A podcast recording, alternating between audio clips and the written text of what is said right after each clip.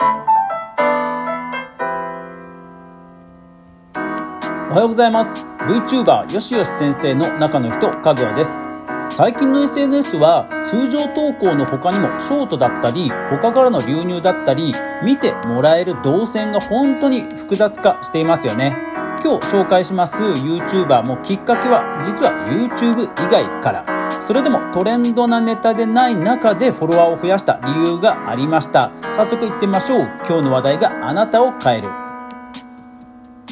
この番組はマーケターとしてにじゅうねん以上フリーランスで活動していますかぐわが、ネットで好きなことで稼いでいくクリエイターエコノミーについてゆるうりと語るラジオ番組です。ポッドキャストアプリや音声配信アプリで毎朝しちじに配信してますので、ぜひチャンネル登録、フォロー、通知設定よろしくお願いします。はい、今日はフォロワーを増やすための戦術というテーマでお話しします。ぜひね、えー、YouTube 以外の エスエヌエス やってる人も参考になると思いますので、最後まで聞いていってください。はい、今日はですね、いやーすごいですよ。分析ツールで見ますと、えー、っとね、はちがつ中旬ぐらいまでは、なんかいちまんにん、まあこの時点でいちまんにんなんですけど、それ以前にせんにじゅうねんぐらいから本当にちょこちょこちょこちょこちょこちょこっとずつ、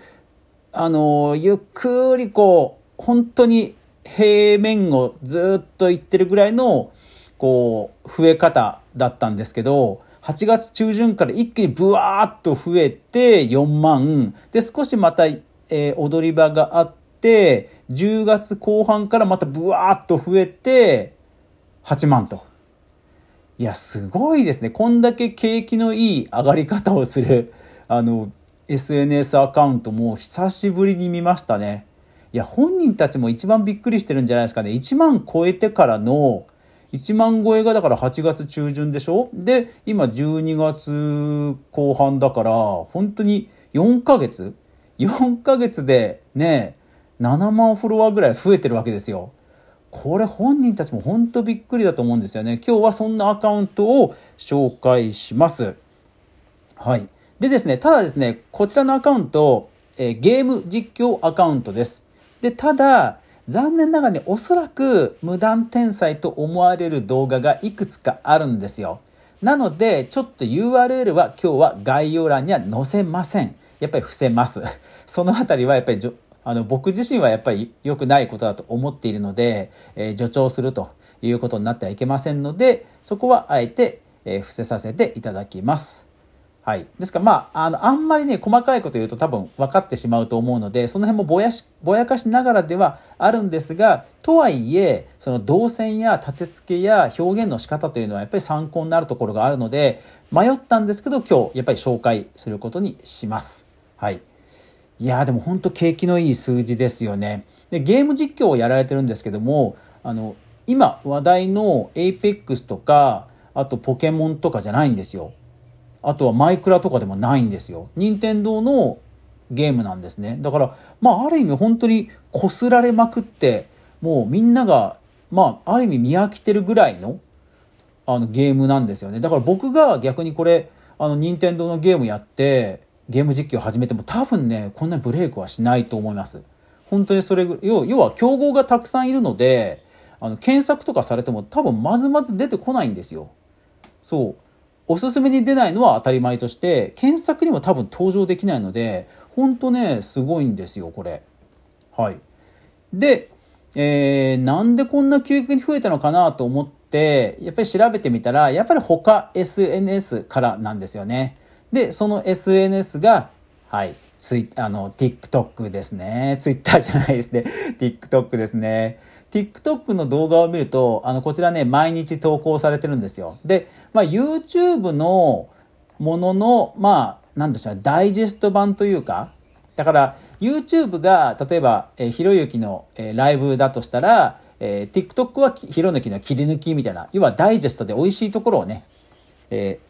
TikTok で短い動画で流すという立ち位置です。ただね、その TikTok も、えっと、一番最初の投稿がもうにねんぐらい前なのかな。で、その頃は、あの、そのゲームじゃないんですよ。あの、いわゆる人気ゲームをやってたんですね。で、何個か投稿すると、今度はね、顔出しはしないものの、え、本人が登場する、本当にいわゆる TikTok っぽい、あのショート動画になるんですね。でまたゲームに戻って人気ゲームに戻って本人が出て踊ってっていうのをいろいろこうなんかね試行錯誤しながらで徐々に任天堂ゲームが増えてきてかつ、えー、縦長動画じゃなくて真ん中に横長の通常の動画を置きつつ画面上にツッコミをテロップで入れるっていうそういうねビジュアルスタイルがだいぶ定着いちねんぐらいして定着してくるんですよね。でもねやっぱり毎日投稿してるからこそその反応を見れてそういう試行錯誤ができると思うんですよね。でもいちねんぐらいするとほぼほぼもう任天堂のゲームをプレイする画面上にまあツッコミどころ面白いねツッコミどころをテロップでドーンって入れてでゲームプレイ自体もまあ面白いという感じのにもう固定されてきたのが大体そのぐらいですね。でこの頃からねもうすごいんですよ。いいねがさんじゅうろっけいだからさんまんろくせんとかよんまんとかいいねが普通にあの万の桁たまにじゅうまんの桁もいくような感じでもコンスタントにね TikTok でバズるようになってるんですよね。でただきっかけがやっぱりそのはちがつぐらいなんですよね。その今年のはちがつぐらいに夏ぐらいにものすごくむちゃくちゃバズる TikTok とかがあってでああで違う違う、えー、とその YouTube の方あ TikTok の方である程度そのパターンが動画のパターンが決まってきたあたりで YouTube を始めるんですね。で YouTube を始めるんですがやっぱり YouTube 早々そのねゲームですから早々ねやっぱり甘くはなくてブレイクはしてないんですよ。ただ、えー、その YouTube の方ではちがつの中旬に、えー、ある動画がバズるんですね。でそれがねあの残念ながら天才動画なんですよあのー、うん天才動画なんですね。でその任天堂の動画ではあるんですけど任天堂のあいわゆるフェイク動画なんですよ。フェイク動画だから例えば例えばですよ例えばなんかマリオとクッパが入れ替わってクッパがマリオを倒す的なまあそりゃ確かに引きは強いですよね。え、何何ってなりますもんね。うん。でも、えー、コメントにも書いてあったんですが、あの天才動画でもともとは別のところから持ってきたっていうところらしいんですよね。だからあのー、うん良くないことではあるんですけどやっぱりそういうきっかけがあったと。でそれをきっかけにして YouTube の方も徐々に、えー再生数を伸ばしていきます。で、ただやっぱりね再生数を安定して伸ばせてる理由は、えー、これふたり組の YouTuber さんなんですけどもむちゃくちゃハイテンションで絶叫系のトークなんですよ。本当に隙間がない。なので最近は最近の動画を見るともうテロップもないんですよ。だから本当に今時っぽくないんですね。もうノンテロップそれからサムネイルもほとんどあの加工してない感じなんですよ。だから制作コストは多分むちゃくちゃあのかかってないと思うんですね。他のど一般的な動画に比べれば。ただまあそういうちょっと引きの強い動画を、えー、持ってくることとそのふたりのトーク力ふたりのトーク力でまあファンがねもう安定的についてるという成長の仕方をしているチャンネルなんですね。うーんだからやっぱりね以前からもちろんその YouTube ってトーク力大事だよねとは言われていましたがまあここまでトーク力とハイテンションでどんどん引っ張っていくタイプのチャンネルはやっぱり今でも、うん、強いんだなとやっぱり思いましたね。うんだからまあ絶叫系なんてその人によってはねハマるハマらないあると思うんですがそれでも現在でも普通にえーっとななまんさんまんじゅうろくまんさんまんじゅうろくまんさんまんよんじゅうさんまんじゅうななまんさんまんじゅうさんまんっていうふうに安定的にもう万それからじゅうまんの桁で再生数出していますのでで現状ははちまんはちてんさんまんにんですのでまあまあ、あの固定ファンが、うん、いて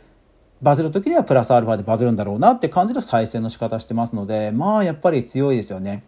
だからここの強みはやっぱり TikTok から誘導するってもうかなり鉄板になってきましたよね。 YouTube 関連ですとねやっぱり YouTube って本当今インプレッションしないのでとりあえずのインプレッションは TikTok で稼ぐっていうのは本当鉄板になってきたと思います。でただその鉄板の流通、えー、誘導経路を使いながらもふたりのハイテンショントーク絶叫系のハイテンショントークで癖になるという、まあ、圧倒的なトーク力のコンテンツがあってこそまあ、ファンを引き止められる一元さんで終わらないと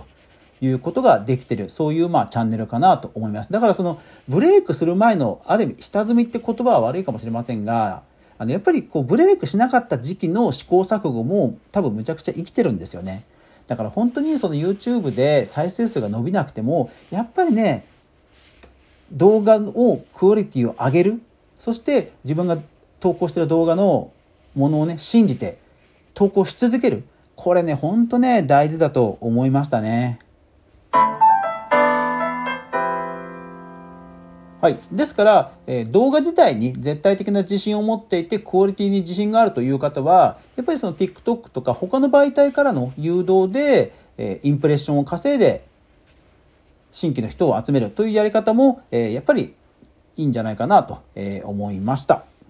はい、というわけで今日は YouTuber さんの話をしましたが、えー、そういう誘導経路については参考になるところがあると思いますので、ぜひさ皆さんも参考にしてみてください。はい、というわけでこんな感じに、えー、クリエイター向けのクリエイターに役立つノウハウやニュースをお届けしています。ぜひよかったらチャンネル登録、通知設定、そして拡散もねよろしくお願いします。今日一日素敵な一日になりますように。最後までお聞きくださりありがとうございました。皆さんいってらっしゃい。